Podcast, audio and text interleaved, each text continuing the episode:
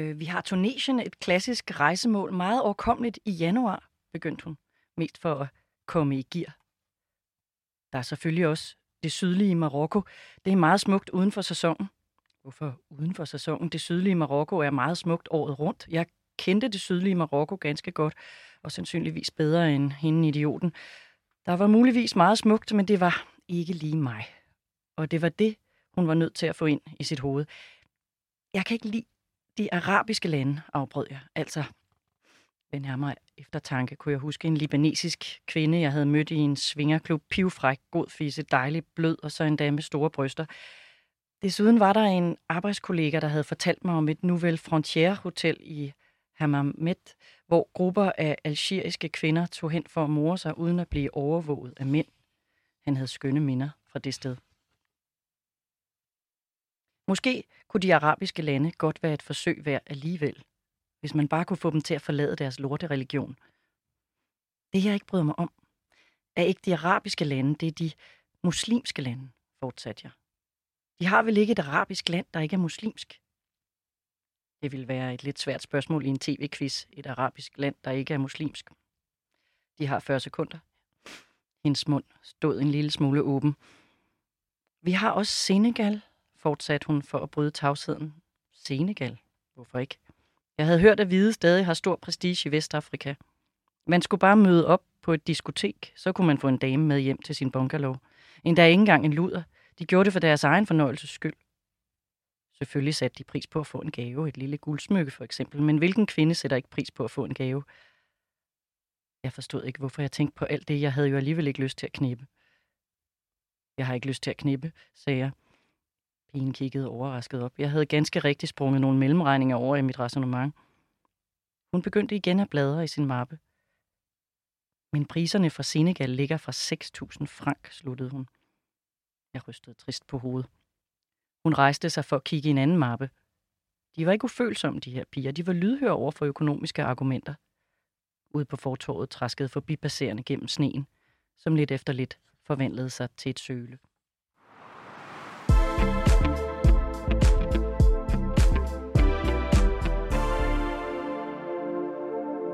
Citatet, du lige har hørt, kommer fra den franske forfatter Michel Houellebecqs kortroman Lanzarote.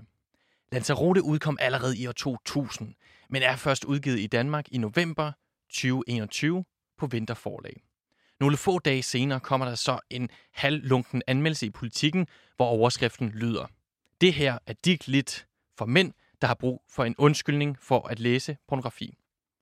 I dag skal vi derfor i min litterære pornosamling for første gang tale om den franske forfatter, hvis bøger straks bliver bestseller på trods af, at romanernes hovedpersoner er kendt for næsten at inkarnere en spændende blanding af sexisme, racisme og misogyni.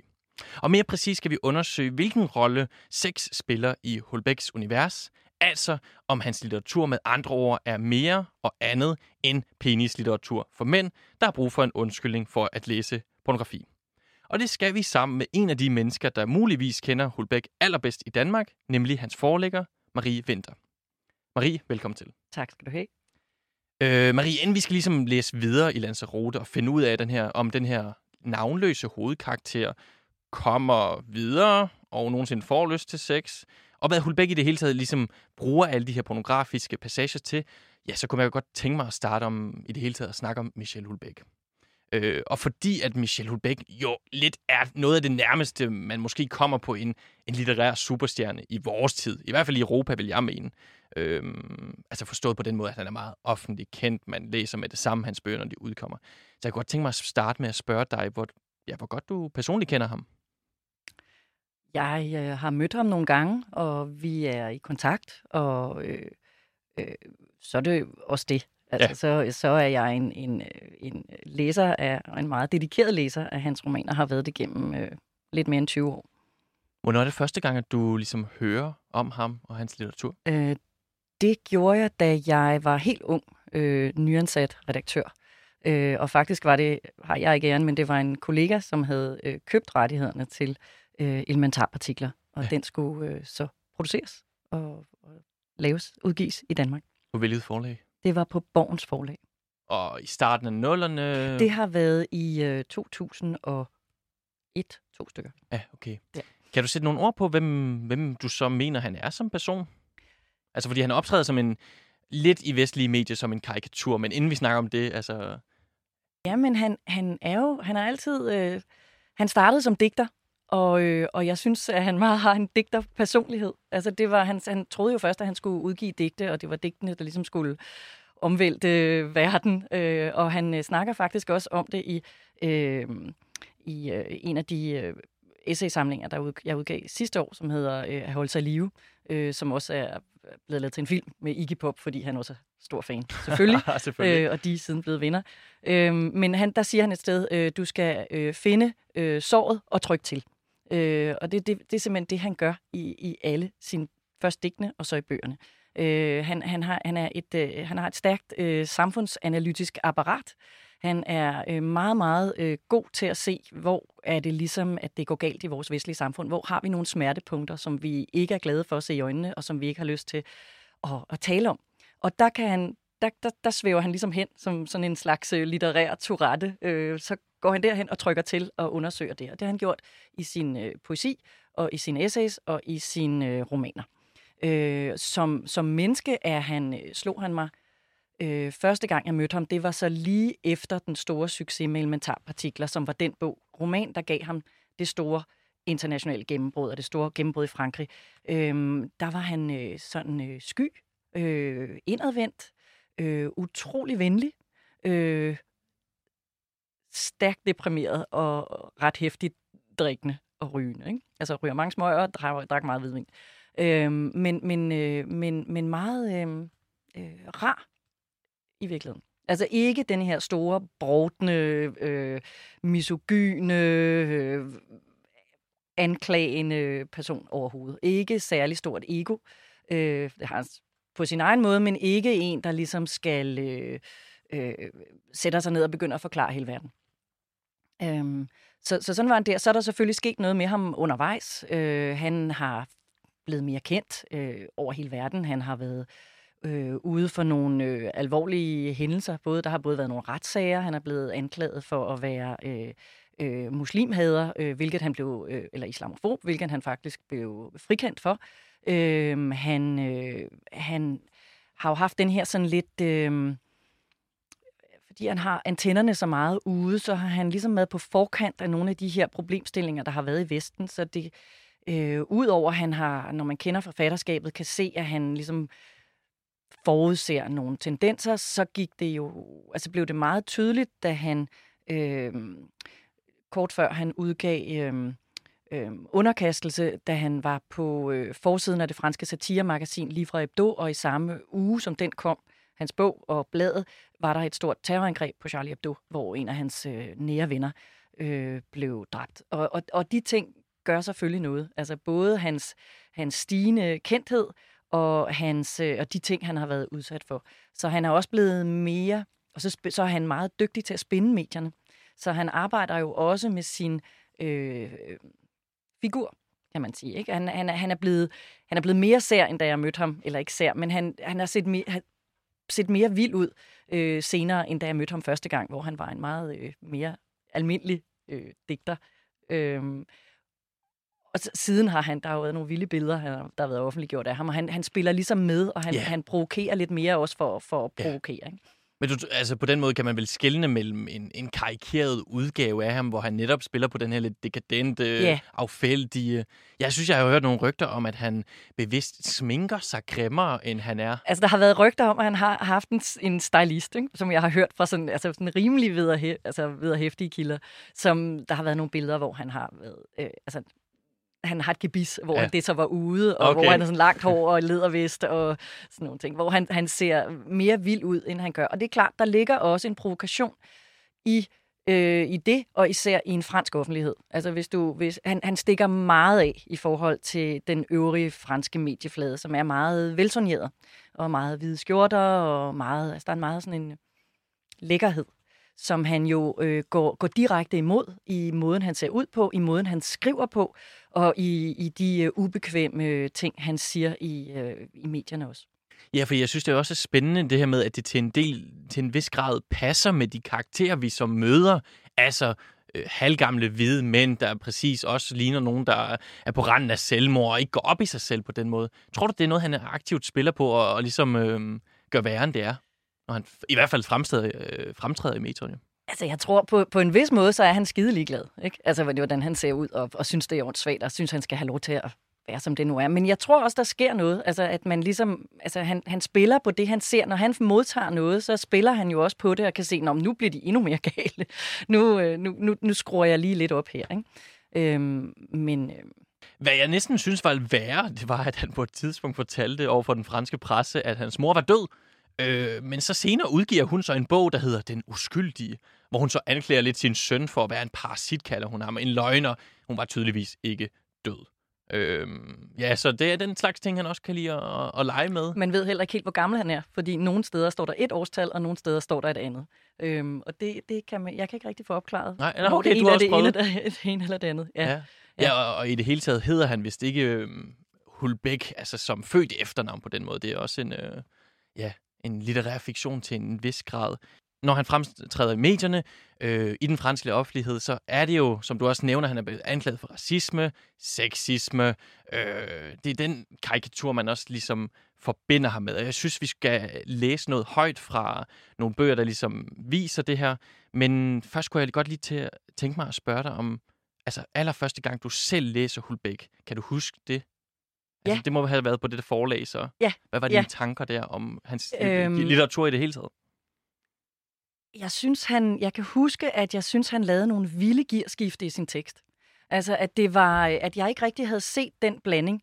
Øh, og det handlede ikke kun om sex, det handlede også om, at han, han brugte essayisme i teksterne. Han citerede lange passager fra Pascals øh, dyrefabler, eller fra en, øh, en, hvad en filosof nu havde sagt om det og det. Og det blandede han både med samfundsanalyser og så med de her sexscener. Så man kunne simpelthen gå fra at sidde og læse øh, noget øh, sådan rimelig langhåret øh, filosofi i hans aftapning til, og så pludselig så går over til en, altså uden sådan ligesom forberedelse, så havner en sexscene. Og det, de der skift, øh, synes jeg var ret spændende. Det gjorde, at man sådan sad og hoppede lidt øh, på det tidspunkt. Tiden var også en anden. Altså sex fyldte meget mere på det tidspunkt, øh, end, end det gør i kulturen nu. Hvordan det?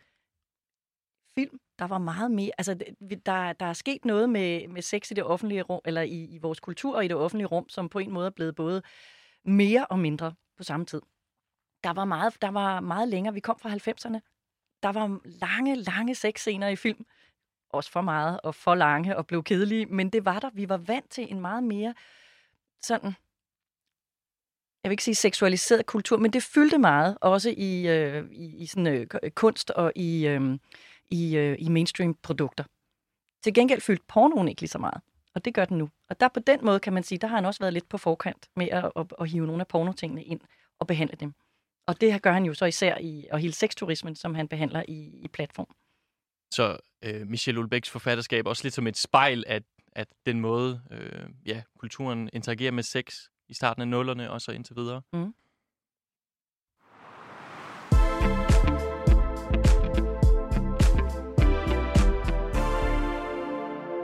Marie, senere i udsendelsen, så skal vi som sagt vende tilbage til det her, hvad der sker nede på Lanzarote i, ja, i den her kortroman. Øh, hvor vi også kommer til at læse op fra en af seks scenerne, for så siden at diskutere, om det kan noget mere end bare at være ren pornografi på den måde. Men inden da, så synes jeg netop også, at det er spændende at høre dine tanker om den her kritik, som bøgerne nogle gange møder for at være racistiske, sexistiske og direkte misogyne, altså kvindehadende på den måde.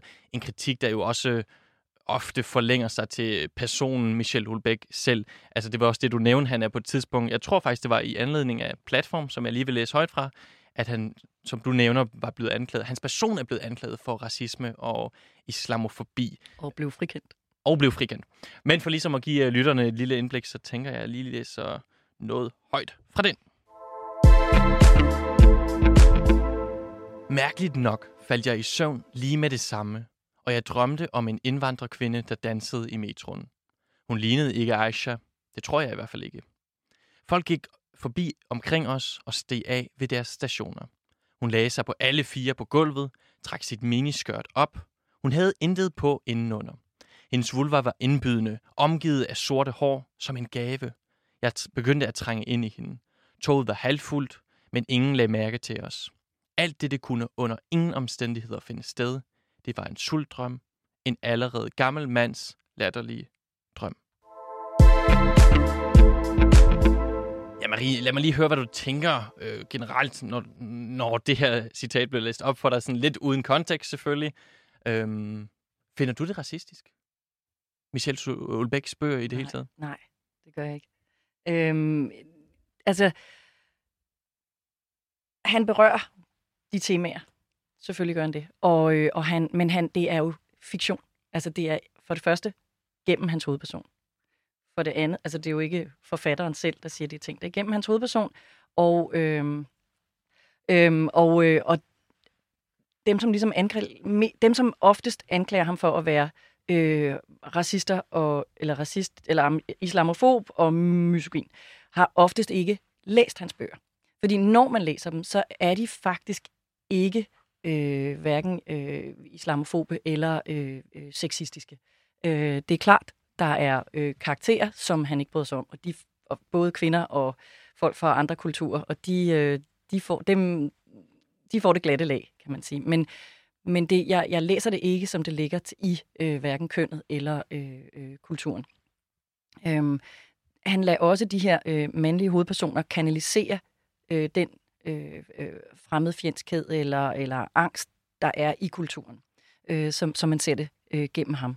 Øhm, hvis du tager øh, for eksempel underkastelse, som, øh, som jo netop øh, blev folk, der ikke har læst den, tænker, at den er meget stærkt øh, islamkritisk, øh, fordi at øh, præmissen er, at øh, Frankrig i 2022 får en øh, islamisk præsident, eller en fra det muslimske broderskab, øh, fordi de øvrige partier vil holde det ekstreme højre fra magten. Men, men hvis man læser bogen, så kan man se, at, øh, at den her øh, præsident frem, faktisk øh, fremstilles forholdsvis positivt. Altså, det, det, er ikke, det, det er ikke den store, det store fjendebillede. Det handler om, om alt muligt andet. Det, handler, det er faktisk kun en lille del af bogen. Det handler øh, langt, i langt højere grad om vestens øh, tab af, af mening og, og, og åndelighed. Bare for at sige, at det bliver koblet til større, ja. til større øh, linjer. Ja. Jeg lægger lige mærke til det der med, at du siger, at han på den måde, eller karaktererne inkarnerer for eksempel en fremmed fjendskhed. Det er noget, jeg for så vidt er meget enig i. Altså, jeg synes, det på en eller anden måde er fedt at, at læse om, altså se en, en racist for eksempel meninger og den måde, hans verdenssyn indefra. Øh, tror du også, det er noget af det, der gør Hulbæk så tiltrækkende for mange læsere, at man ligesom bliver tilbudt et, et blik indeni? Det er muligt. Han, han, han, han, øh, han viser i hvert fald også et blik af en, af en, af en mandlig bevidsthed. Altså, det, han, er, der, han har mange mandlige læsere. Øh, faktisk overvejet, der er ikke så mange andre forfattere, som har en så stor procentdel af mandlige læsere. Og det er jo, fordi han, han, øh, han faktisk beskriver øh, en, en mandlig bevidsthed og indefra, og nogle af de øh, øh, problemer omkring øh, maskulin, eller udfordringer omkring maskulinitet og seksualitet og, og tab af status og alle sådan nogle ting, som, øh, som måske andre forfattere ikke gør på samme måde. Er der nogle passager eller nogle romaner, som du føler, at det, det direkte støder dig, provokerer dig? Altså, du har jo nævnt, at det er lidt det, han arbejder med, det er det, han gerne vil. Altså skubbe til nogle ting, pres der, hvor det går ondt på såret. Nej, de ting støder mig ikke, for jeg synes som regel, det er koblet op på en større samfundsanalyse. Øhm, nogle gange, synes jeg, hvis jeg skulle pege på noget, så, så øh, for, har, forfalder han nogle få gange til nogle scener, hvor jeg synes, det er unødvendigt. Altså, øh, i Serotonin ja. øh, er, der et, øh, er der en scene med hans øh, kæreste, snart ekskæreste, og hunde. Det, det synes jeg måske var lidt... Altså, den, den fører ikke så meget andet med sig. Hvad sker der i den scene? En hundesex-scene. Altså, okay. hun, simpelthen, han finder nogle videoer af hende, hvor hun har... Nå, på ja, den måde, ja. ja. Øhm, og, og det er måske unødvendigt. Det, det fører ikke handlingen så Nej. langt frem. Så der, det, det, det, det læser jeg som sådan et, et tik, at han simpelthen ikke kunne lade være med at provokere for provokationens skyld. Fordi faktisk i langt de fleste andre, så synes jeg, at det bærer noget med sig. Ja. Altså når han har de der sexscener i Lanzarote, hvis vi kan tage det ind for eksempel. Ja, helt sikkert. Øhm, så, og, og faktisk også i, i, i mange af de andre. Det, det med at beskrive sexscener, øhm, det siger jo også noget om, hvordan de mennesker er. Altså det, hvordan de har sex, siger noget om, hvem de er. Altså for eksempel i øh, Lanzarote, nu ved jeg ikke, om jeg forudgriber det, men, men altså han er jo, han er jo ikke øh, styrende eller brutal eller øh, nedsættende over for kvinder. Altså tværtimod er han meget øh, øh, taknemmelig, øh, meget passiv øh, og lader kvinderne styre. Og det, det synes jeg faktisk er, at en, noget, der er til fælles i både Lanzarote og i platform. Mm. Altså i, øh, i platform, lige med undtagelse af den scene, du læste før, så øh, handler det jo meget om hans, øh, den kæreste, han får, som, øh, som han er meget... Valerie. Valerie, som han opbygger et... Øh, et øh, øh, rejseimperium med øh, til sexturisme i anerkendelse af, at her går der en masse øh, mennesker rundt, som er kede med især, men egentlig også kvinder, som, som ikke har se, kan finde ud af at have sex, og som er dybt deprimeret. Og så har vi på øh, i andre steder øh, øh, fattige mennesker og unge, smukke, som gerne vil tjene penge.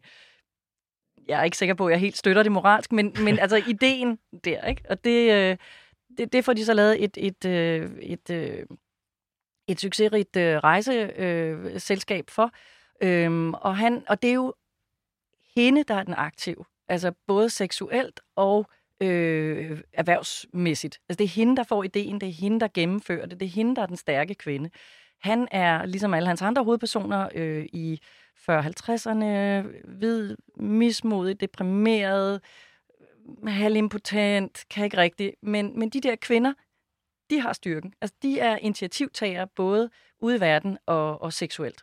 Og det er jo altså, sådan set fine portrætter af, af de kvinder. Øh, så kan man sige, at han ser det meget fra, fra, fra mandens synspunkt, men det er jo også en mandlig fortæller, vi er inde i hovedet på ham.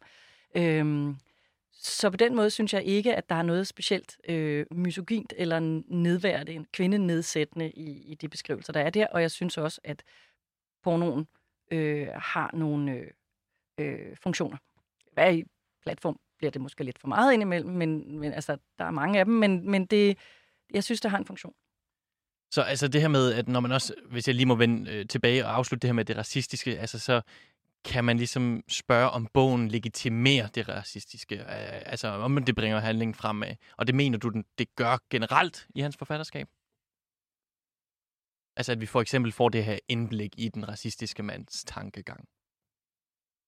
Ja, men jeg oplever det egentlig mere som, at det er religion. Altså, okay. Altså det, det er systemerne, han synes er dumme. Ikke? Altså han, han har jo også det, han faktisk nogle af de ting, han blev, der var med til at, at få ham i retten, øh, var jo også, at han siger, at alle religioner er islam dog den dummeste. Altså, han mener virkelig, at alle religioner er dumme. Senere i hans forfatterskab, så kan han, begynder han at, at altså, længes efter en, en åndelighed og afsøger også forskellige ting. Afsøger katolicisme. Man kan ikke rigtig få sig selv til at tro på det. Nej. Han kan måske lige lidt ja. inde i kirken, når det går for sig, men han kan ikke rigtigt. Det er de samme med de der New Age-bevægelser, som ja, han jo beskriver igen og igen. også det, ja. Altså han vil, virkelig, han søger, det er virkelig øh, både, øh, altså den vestlige mands, øh, og, og sikkert også hans egen øh, søgen efter noget åndeligt. Øhm, men han har det meget svært ved, ved, ved fastlåste systemer og straffende systemer. Øh, og det har så også været på et tidspunkt, hvor øh, islam har fyldt meget i debatten generelt.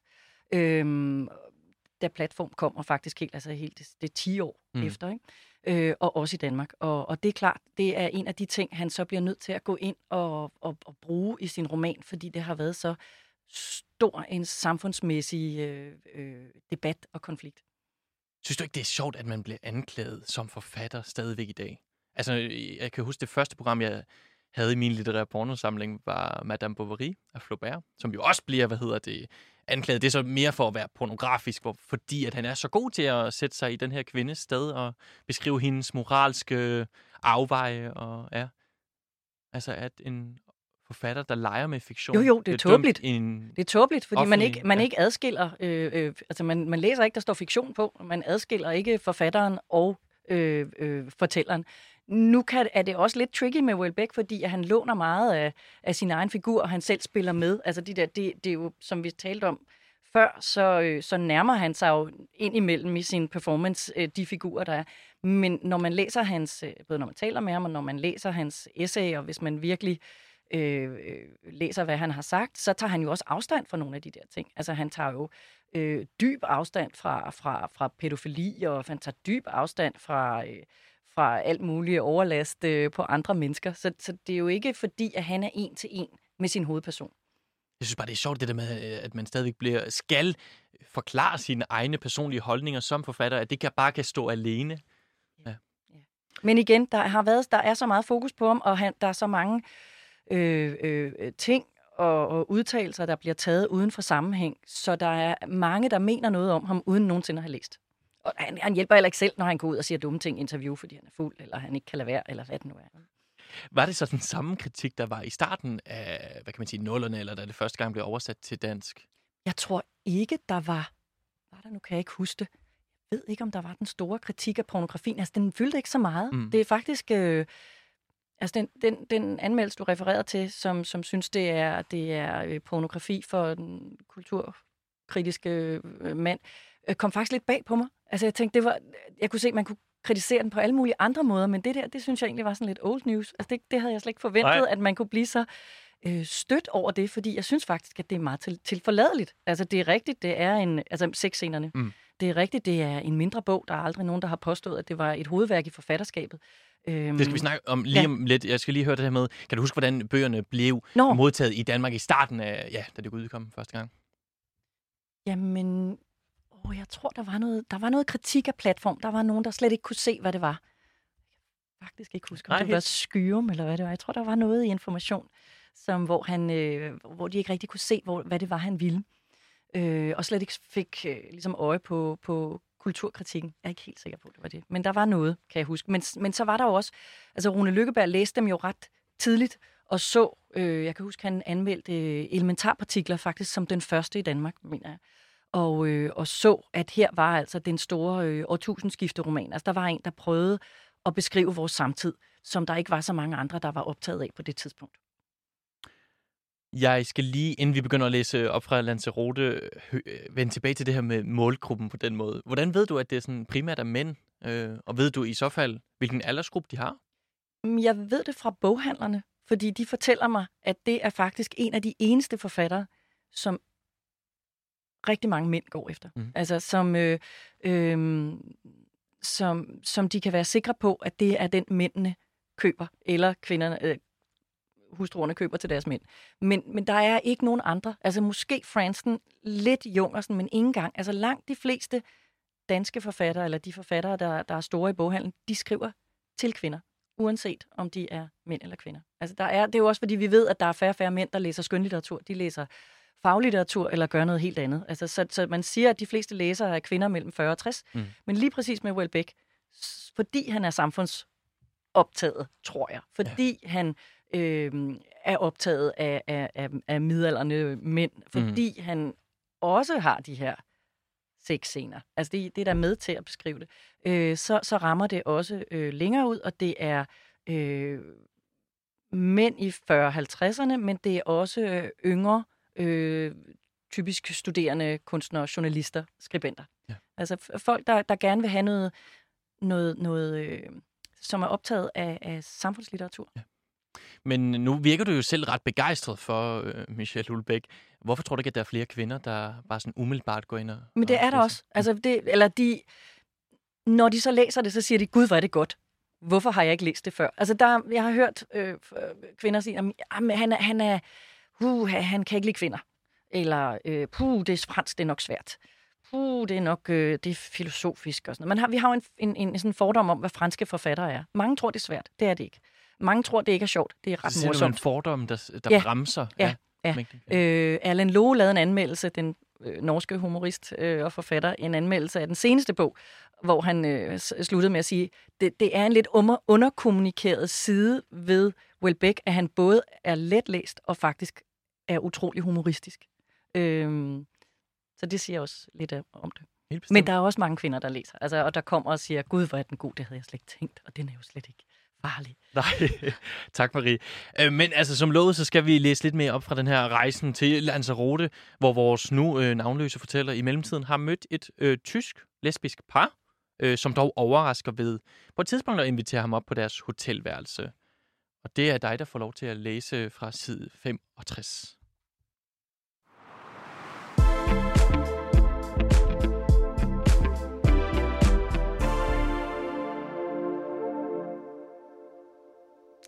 På hjemvejen talte vi ikke ret meget. I hotellobbyen kyssede Pam og Barbara Rudi flere gange på kinderne for at ønske ham godnat.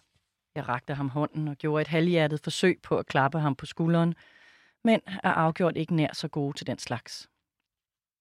Da jeg trådte ind på de to tyske kvinders værelse, følte jeg mig lidt som lidt af en idiot med mine kondomer. Jeg var ikke længere i så godt humør. Pam forklarede situationen til Barbara, som afbrød hende og kastede sig ud i en lang tirade på tysk. Hun siger, at det tværtimod netop er i en situation som denne her, at man bør elske med hinanden. Det vil vi alle tre have godt af. Jeg er enig med hende, konkluderede Pam og lagde hånden på min pik. Hun knappede mine bukser op og trak dem ned om anklerne på mig. Barbara tog alt sit tøj af, knælede foran mig og tog mig i munden. Det var imponerende. Hun lukkede læberne om pikhovedet, og langsomt, men uimodståeligt, centimeter for centimeter lod hun pikken glide ned i sin hals. Så begyndte hun at bevæge tungen. Efter to minutter kunne jeg mærke, at jeg ikke ville kunne holde til det meget længere. Jeg sagde nu med høj stemme. Barbara forstod straks og lod sig falde tilbage på sengen og spredte lårene. Jeg trak et kondom på og trængte ind i hende. Pam sad ved siden af os og kærtegnede sig selv, mens hun kiggede. Jeg penetrerede hende dybt, langsomt og derefter hurtigt. Pam kærtegnede hendes bryster. Hun nød det, og hun var tydeligvis meget afslappet, men stadig langt fra orgasmen, da Pam besluttede sig. Hun lagde sin hånd på sin venindes fisse og begyndte at kærtegne klitorisen meget hurtigt med små hastige bevægelser af pege og tommefinger. Jeg holdt op med at bevæge mig. Barbaras skedevægge trak sig sammen om min pik i takt med hendes vejrtrækning. Pam lukkede drilsk sin anden hånd om mine nosser og klemte dem blidt samtidig med, at hun bevægede fingrene endnu hurtigere. Hun gik til sagen med en sådan dygtighed, at Barbara og jeg kom nøjagtigt samtidig. Jeg med et kort, intens skrig, hun med længere og mere hæst brøl. Jeg lagde armene om Pam og plantede små kys på hendes skuldre og hals, mens Barbara begyndte at slikke hende. Lidt efter kom hun næsten roligt med en strøm af små, skarpe vin. Jeg var udmattet og vaklede over til ekstra sengen, en barneseng faktisk, mens Pam og Barbara fortsatte med at kærtegne og slikke hinanden i dobbeltsengen. Jeg var nøgen og lykkelig. Jeg vidste, at jeg ville få en god nats søvn.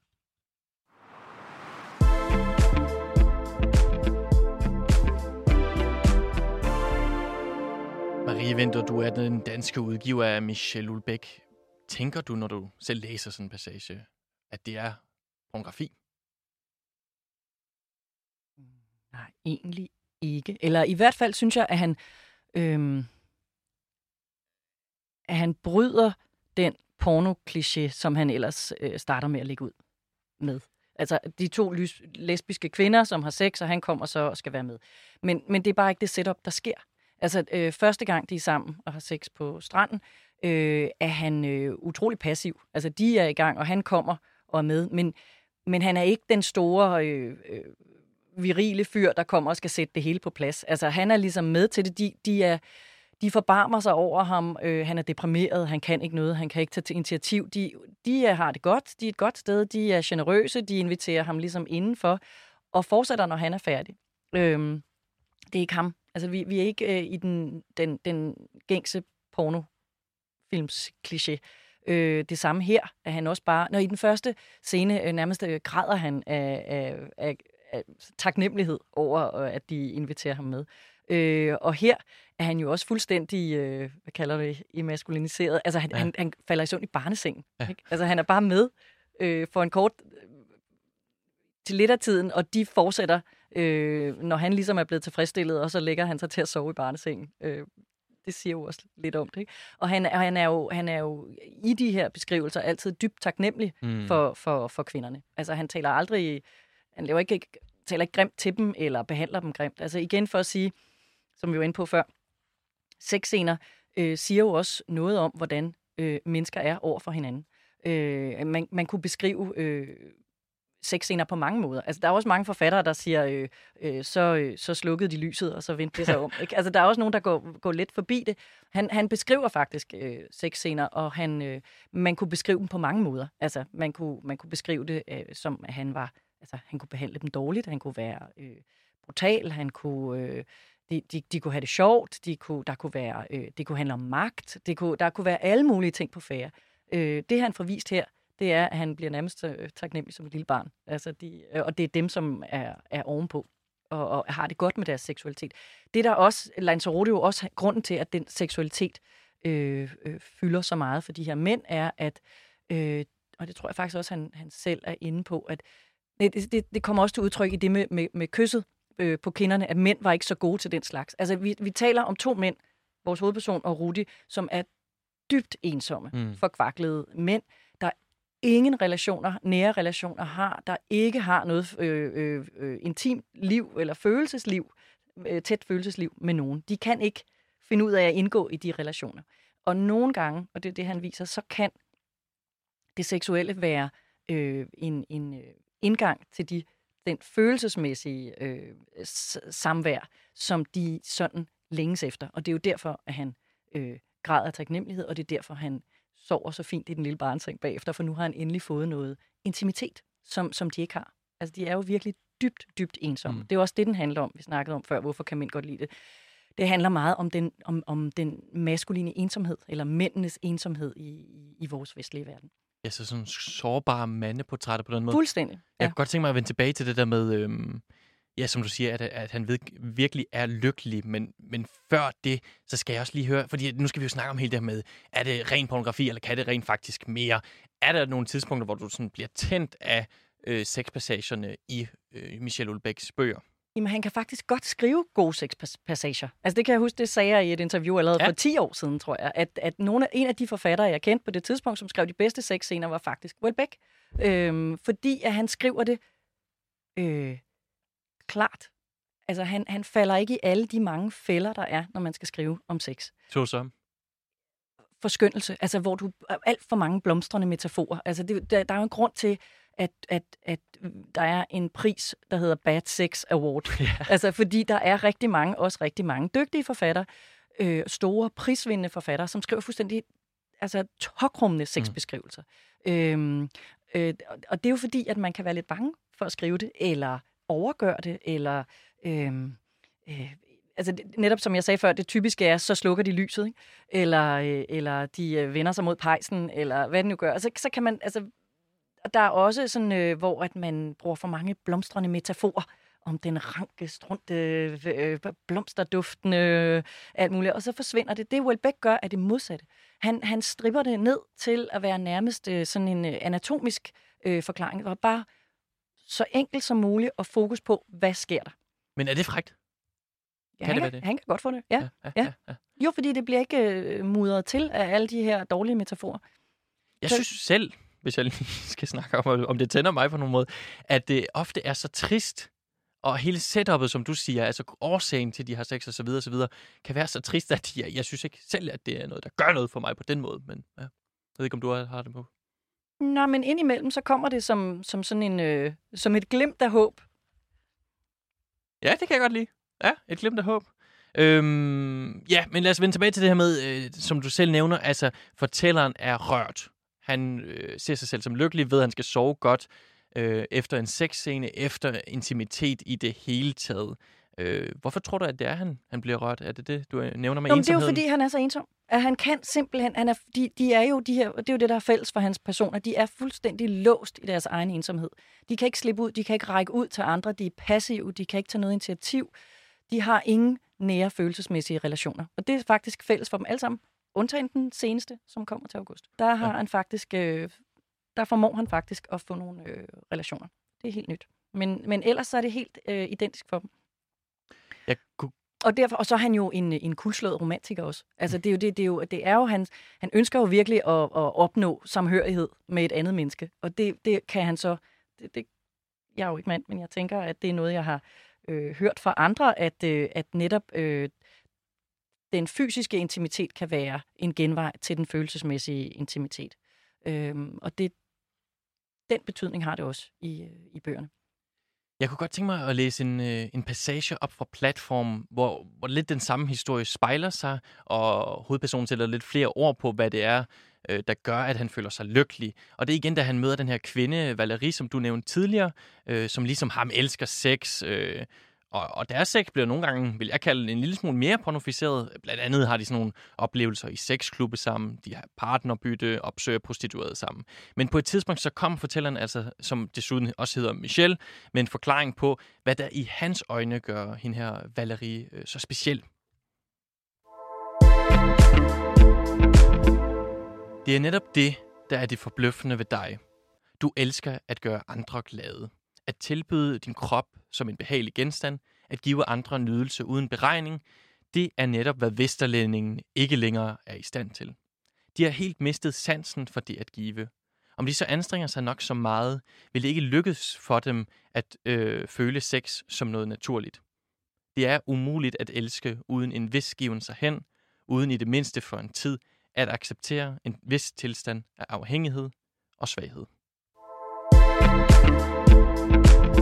Ja, Marie, det tror jeg, jeg ligesom tog med, fordi det jo for mig forekommer som et ret ømt syn på, på sex og intimitet på den måde. Hvad tænker du? Jamen, det, det, det er jeg enig i, og, øh, og, jeg, og jeg synes, det er et meget øh, øh, øh, godt og rammende citat for, for faktisk øh, hele forfatterskabet og hans øh, måde at se relationer mellem øh, kønnene og kærlighed på. Han drømmer jo om den store kærlighed, altså den, den, det, og det er der, jeg snakker om at være kuldslået romantiker, altså om at give sig fuldstændig hen, hvor der ikke er nogen beregning, og hvor man ikke står og evaluerer. Beregninger, ja, okay, ja, ja. Hvor du, du gav mig, jeg giver dig, øh, og, og hele tiden evaluere os. Hvor er vi i forhold til hinanden? Hvad får jeg ud af det her? Hvad giver det mig? Og det er det, han simpelthen... Altså, det er en meget, meget en vigtig del af hans kritik, som har været der helt fra starten. Han starter jo i elementarpartikler med, altså som er en hård kritik af 68'ernes øh, frigørelsesprojekt. Øhm, og, og det er jo et led i det her. Altså med det kom der jo også den her, hvad er der i det for mig? Og, og, hvordan, og i den konstante evaluering af forholdet. Hvordan går det? Hvor er vi henne? Hvad får jeg ud af det? Hvad får du ud af det? Og det vil han ud over. Altså, det, det kan han slet ikke bruge til noget. Han vil have den der fuldstændig, og det er der, jeg siger, at han er en romantiker og en kultslået en af slagsen. Han vil have den komplette hengivelse. Og det er, der, det, er det, der kommer til udtryk i, i et citat som det der. Kan du sætte nogle ord på det her, den her kritik af 68-bevægelsen, som man ser i elementarpartikler? Altså, Jamen, altså, hvad, hvad er bevægelsen først og fremmest? Det er... Det frigørelsesprojektet. Ja. Øh, frigørelse fra familien, frigørelse fra, øh, fra de faste sammenhænge, overskridelsen, alle de her ting. Altså han, han, han har, den kritik går igen også i hans, øh, i, i hans essay og det, han har sagt, og det er jo også derfor, han har ligesom rodet sig ud i, øh, i konflikt med, med hele landskabet, ligesom, ikke? fordi han har kritiseret øh, fri, 68'ernes frigørelsesprojekt, og dermed hele venstrefløjen. Ja. Han har kritiseret kapitalismen og liberalismen, så han har ligesom lagt sig ud med hele øh, billedet. Ikke? Øhm, han, øh, han er nok en mere... Øh, øh, han er nok mere konservativt indstillet, men altså ikke partikonservativt, men den gamle dag, altså længere tilbage, øh, hvor han, øh, han, han tror på, at man, øh, at, at man skal øh, holde sammen. Mm. Øh, og ikke, altså det er modsat af den her frigørelse. Ja, som hvad bød på, at man skal, hvad hedder det, ødelægge institutionerne, bryde op med kernefamilien og ja, sådan noget. Ja, og det er jo ikke, fordi han vil have en kernefamilie, men, men den der evindelige frigørelse, øh, ser han bare også kommer med nogle, øh, med nogle øh, øh tab. Ja. Øh, og og det, det, man også skal huske, er, at den kom jo i øh, 68, eller altså, slutter i øh, elementarpartikler kom i slut 90'erne. Øh, og på det tidspunkt var vi jo alle sammen øh, øh, euforiske over, at stadig over, at øh, muren var faldet, og nu havde øh, det vestlige samfund øh, vundet. Øh, nu var der ikke kommunismen mere, og der var ikke et jerntæppe, men vores samfundsmodel havde vundet. Og, der var, og det var jo også et frigørelse. Vi skal frigøres fra, fra stramme regimer, ikke ingen ønsker sig tilbage til det, men, men at der var frigørelse fra, fra alle institutioner, var ligesom øh, løsnet. Øhm, og vi skulle frigøre os selv og realisere os selv. Det, han er meget gal over, er også det der med, at man skal realisere sig selv. Ikke? Øhm, øhm, på det tidspunkt øh, var der ikke andre, der, der, der skrev den kritik, som han gjorde. Øhm, jeg, jeg tænker også et andet træk ved det her citat, jeg lige, øh, eller kendetegn, som er meget hulbæsk ved det her citat, jeg lige fik op, det var også det der med, at han omtaler øh, den hele den vestlige situation. Det er også det, du siger, det går kritikken på 68-bevægelsen, men samme, øh, på samme måde her. Altså det her med, at øh, at give andre nydelse uden beregning, det er netop det, hvad vesterlændingene ikke længere er i stand til. Altså sådan en hurtig dom over hele vestlige civilisation som sådan. Tror du også, det er en del af grunden til, at mennesker synes, det er uhyggeligt spændende at læse ham? Altså fordi, at han sætter, fryser vores tid fast, og så kigger på den næsten objektivt. Ja, det tror jeg. Og jeg, og jeg kan selv huske, du spurgte, hvordan havde det, da jeg oplevede da jeg læste ham første gang. Jeg havde sådan en fornemmelse af sådan noget, ja, det er sådan, der. Altså nærmest en kartasis af, at han øh, øh, beskriver det øh, så præcist øh, og skriver det øh, så sort, at på en eller anden måde, så når han også, fordi han blander humor i det, så, øh, så, så går jeg faktisk næsten altid opløftet ud af at læse hans bøger. Det lyder fuldstændig paradoxalt, men det gør jeg. Altså, jeg både jeg har en fest, når jeg læser dem, og jeg, og jeg er faktisk sådan lidt opløftet af, når jeg, jeg er ikke den eneste, der ser det, eller jeg ved ikke, hvordan man skal forklare det, men det, der er sådan en, en opløftende øh, stemning bagefter. Du føler dig ikke dømt på nogen måde? På den Nej. måde. Fordi vi er alle sammen sovset ind i det til en vis grad, altså man skulle realisere os selv for eksempel. Jo, men det er dejligt, at nogen siger det, Ja. tror jeg, jeg Ja. oplevede. Altså, første gang, da jeg, da jeg læste. Øh, så tænker jeg, jamen, det, er jo, det, er jo, det er jo sådan, det er. Ja, og vi har ikke sejret endnu. Der er stadig noget, der skal laves. Helt sikkert. Altså, hvis vi her til sidst skal, efter nu at have fået nogle eksempler på de her ting, så skal diskutere, om det vidderligt er ren pornografi eller mere end det, så lad os lige genhøre det her citat fra, ja, det er sådan den her anmelder fra politikken, som jeg hele tiden vender tilbage til, af Lanzarote, som jo desuden har fået fine anmeldelser andre steder, ikke også? Skribenten, han hedder Mathias Dresler Bredstorff. Jeg spurgte, om han ville være med i programmet her, men det ville han desværre ikke medvirke i, så vi blev lidt nødt til at, at tage ham på ordene på den måde. Men mere konkret skriver han, Hårdt sagt er Lanzarote dik lidt for mænd, der har brug for en kulturkritisk undskyldning for at læse pornografi. En mellemstiv pik med andre ord, men dog heldigvis i overskuelig længde, 91 sider. Det er ikke nødvendigvis dårligt, og den faste oversætter Niels Lyngsø er som altid i fin form. Bogen er bare unødvendig. Marie, synes du, at det her er en berettiget kritik? Nej, det synes jeg ikke. Øhm, jeg synes, at han siger rigtig mange gode ting om bogen, og faktisk også, hvorfor man kan læse den. Men, han, men han, jeg er ikke enig i, at den er en unødvendig udgivelse. Den har aldrig været øh, lagt an til at skulle være et hovedværk. Det er et ældre øh, værk. Det er en skitse i forfatterskabet, men faktisk nogle af de samme grunde, han, han bruger til at sige, at den er unødvendig, er dem, jeg vil bruge til at sige, at det er derfor, de skal ud. Altså, vi, det, vi ser øh, øh, hans, øh, flere af hans senere romaner i Kim. Altså, vi ser nogle øh, i, i, Nå, i, øh, i den spæde begyndelse. Ja. Altså, vi ser idéerne til både platform og muligheden af en ø, som kom senere. Det er her, han første gang introducerer det åndelige element. Det var ikke med i elementarpartikler, men det, det har, den her kom i år 2000, lige to år efter elementarpartikler og øh, halvandet år før platform. Man ser, hvordan... Altså det er sådan et, man, man får lov at kigge ind i forfatterskabet og se, hvordan er det, han arbejder. Han skriver en, en kortere tekst, hvor nogle af de her ting er, og så folder han det så ud i forskellige bøger. Altså i platform folder han det med turismen. Øh, og han har jo faktisk også i Lanzarote en ret, øh, i hvert fald begyndelsen til en, en turismekritik eller en turismesociologi, som han øh, taler meget mere om i, i platform. Og så har han øh, realbevægelsen, altså sekten, øh, og, og hvordan øh, øh, menneskers øh, dragning af de her sekter og deres historiske berettigelse, som han udfolder meget mere i øh, mulighederne af en ø, som ovenikøbet ender på Lanzarote, fordi det er der, de har slået sig ned. Øh, så, så det synes jeg jo er interessant, øh, og jeg synes også, at øh, Welbeck nu er så stor en forfatter, altså han er nærmest sådan i kø til Nobelpris, sådan inden for overskuelig øh, årrække, og øh, så er det jo interessant at gå tilbage i forfatterskabet. Øh, ikke mindst fordi han skriver på fransk. Øh, der er ikke så mange i Danmark, der læser øh, fransk. Øh, så derfor er det interessant at få det ud. Øh, og derudover, så, som han selv siger, den er underholdende. Der er samfundskritik. Øh, der er ovenikøbet sex. Køber du den her præmis med, at der læs, nogle læsere helt seriøst kun køber bøger af Ulbæk, og læser ham udelukkende på grund af den måde, han skriver om sex på? Altså den her mere pornoficerede At man måde. kun skulle læse ham på grund af det? Ja! At det er en grund til. Det er den Mm, primære jeg grund tror, til. Jeg tror, at det er, altså, det er, jo, det er jo det, at han, han gør det hele. Altså, han, han, han, at man netop får sådan, det hele paletten, man, man får i det. Og det er jo også en del. Han beskriver samfundsliv, han beskriver kærlighedsrelationer, han beskriver øh, politiske spørgsmål, han beskriver også vores seksuelle liv. Det er jo en del af det. Marie, tusind tak. Øhm, her til sidst, der kunne jeg godt tænke mig, at vi lige øhm, brugte nogle minutter på at snakke om det, som jeg øh, og resten af verden vel også glæder sig, eller resten af Danmark glæder sig til, netop at øh, Hulbæks næste bog, som efter sine skulle være over 700 sider, øh, kommer på dansk. Hvornår udkommer den, og hvad kan vi glæde os til Den, i den? ja, den udkommer den, øh, den 26. august, øh, lige efter sommerferien, og øh, den kan man godt begynde at glæde sig til. Den er faktisk en, et, et nybrud i forfatterskabet, kan man sige. Altså fordi, at han øh, for første gang ligesom udforsker relationerne mere. Altså både, øh, der er både... Øh, i alle de andre bøger har han ligesom...